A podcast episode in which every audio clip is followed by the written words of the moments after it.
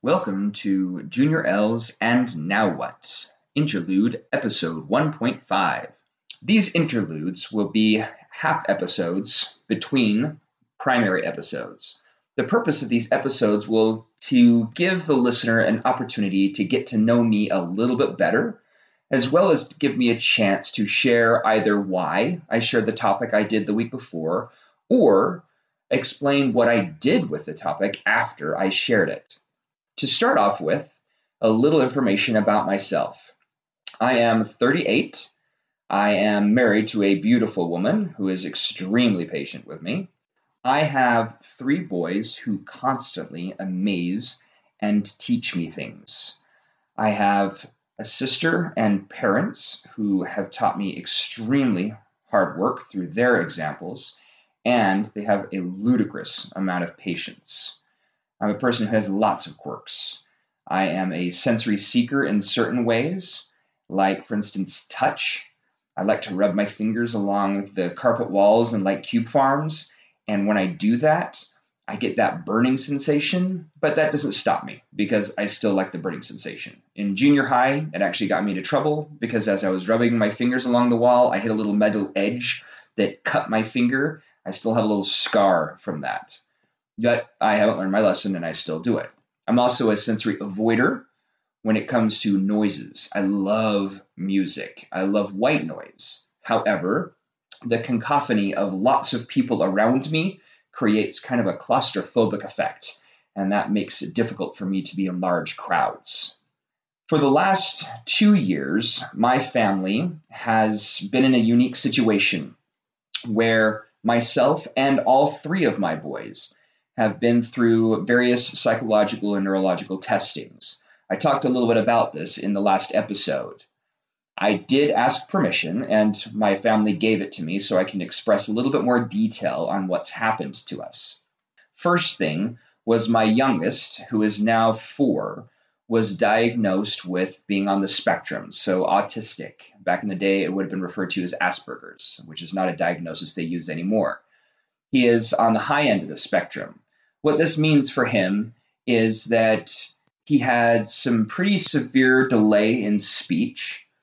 He has some challenges with social interactions. A certain level of comprehension is a little slow in coming. Ultimately, he will be like every other kid around him, and it probably won't be very obvious to people who don't know to look for it.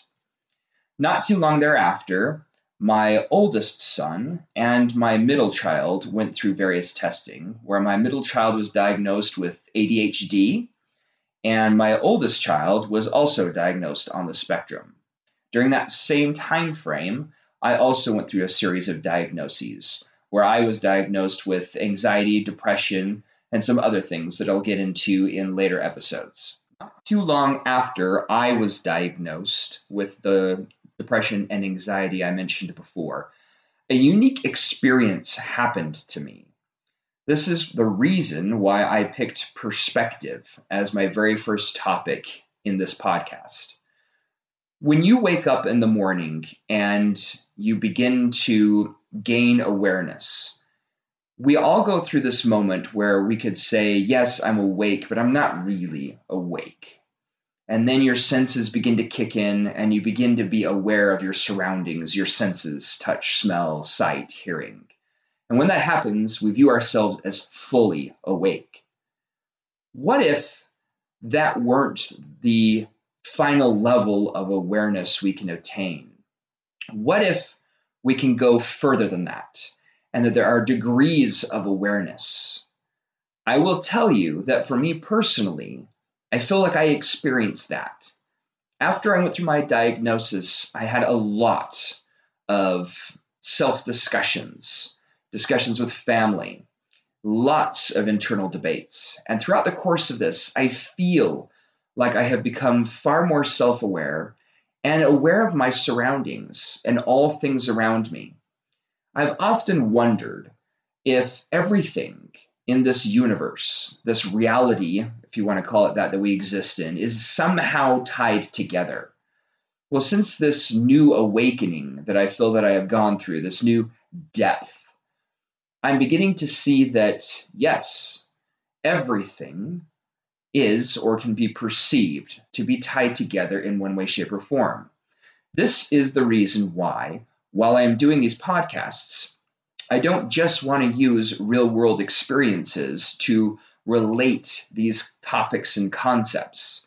I also want to use things like science and history because they play a role. They help us to understand things and to view things from other perspectives. I also want to use entertainment because entertainment is such a such a quintessential part of our lives, whether it's music, which I personally love, or whether it is movies or TV.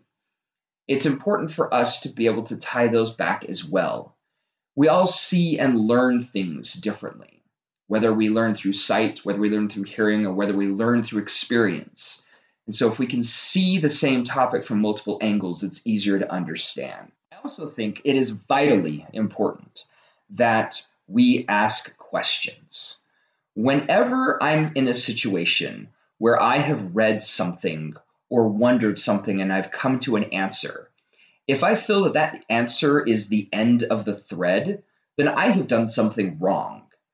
Because if everything is tied together, then the questions, when they come to a conclusion, shouldn't be the end they should lead to new questions.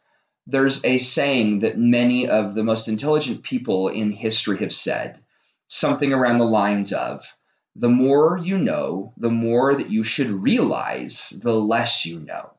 So, to me, what that means is that for every answer that I find, I should find at least two new questions to ask. However, the caveat for me and I share this with anyone who's willing to listen, that when we ask questions, it should not necessarily be with the intent of, of trying to prove something as right or wrong. Because for me personally, that means that mostly because I don't necessarily believe in the concept of proof, that we are going to end up in this infinite cycle where we end up going nowhere. Instead, we should ask questions with the intent of gaining deeper understanding. Having said all of that, that is a topic for another discussion and another podcast. Thank you very much for your time and for listening to me ramble on about me, myself, and I and mine.